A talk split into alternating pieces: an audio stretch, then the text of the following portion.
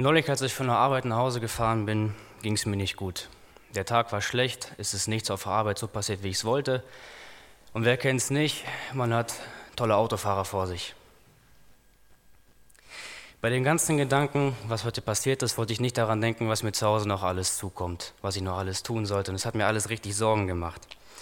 Kurz gesagt, meine Laune war im Keller. Aber plötzlich, ich wusste erst nicht woher, kam mir ein Gedanke, dir geht's doch eigentlich gut. Sag doch Gott einfach mal Danke für die Dinge, die du dankbar sein kannst. Danke sagen, das war in dieser Situation gerade nicht das, was ich wollte. Ich fragte mich auch, ob ich überhaupt irgendwas Positives wüsste, was mir jetzt einfallen könnte.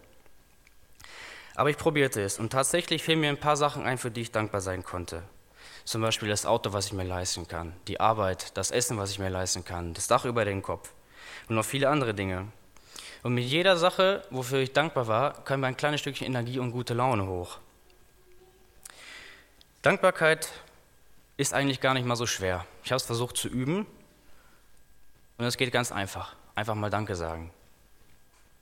Und je länger ich darüber nachdenke, desto mehr wird mir klar, dass ich das eigentlich viel zu selten tue. Einfach mal den Blick auf die schönen Dinge im Leben zu werfen, anstatt den ganzen Tag sich zu ärgern und wütend zu sein. Das tut nicht nur den Nerven gut, sondern ist auch nebenbei ein biblisches Prinzip. Gott gibt uns nämlich den Auftrag, ihm Danke zu sagen. Zum Beispiel in Epheser 5, Vers 20, wir sollen Gott sogar allzeit danken. Nicht damit Gott sich besser fühlt, ganz im Gegenteil, er möchte uns damit segnen. Mich zum Beispiel hat er mit guter Laune gesegnet. Gedankt haben auch schon die Männer im Alten Testament. Sie bauten Altäre und brachten Gott Dankopfer. Wir müssen heute keinen Altar mehr bauen, aber mir gefällt das Prinzip dahinter.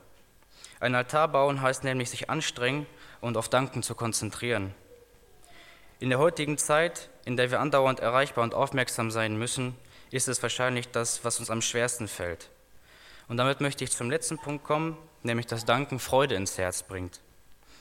Jesus selbst hat sich immer wieder zurückgezogen, um mit Gott zu sprechen. Warum nehmen wir uns diese Auszeit so selten?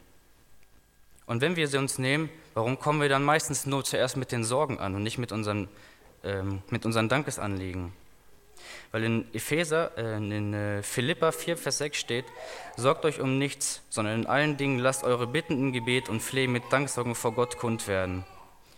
Wir sollen unsere Bitten nicht vergessen, aber erst einmal mit Danken anfangen. Dann können wir die Stelle in 1. Thessalonicher 5, 16 bis 18 auf uns beziehen. Mit dem Dank kommt nämlich auch die Freude in unser Herz und lässt unsere Sorge ein bisschen in den Hintergrund treten. Ich möchte dich heute einfach ermutigen, wenn du nächstes Mal schlechte Laune hast, such dir irgendwelche Stellen in deinem Leben aus, für die du dankbar sein kannst. Sei es dein Auto, sei es deine Arbeit, womit du dir das Auto leisten kannst, das Benzin, was du bezahlen kannst und was du hier in Deutschland hast. Du wirst merken, das wird dir Motivation, Energie und Freude in dein Herz bringen. Ich möchte zum Abschluss beten, ihr dürft gerne einmal aufstehen.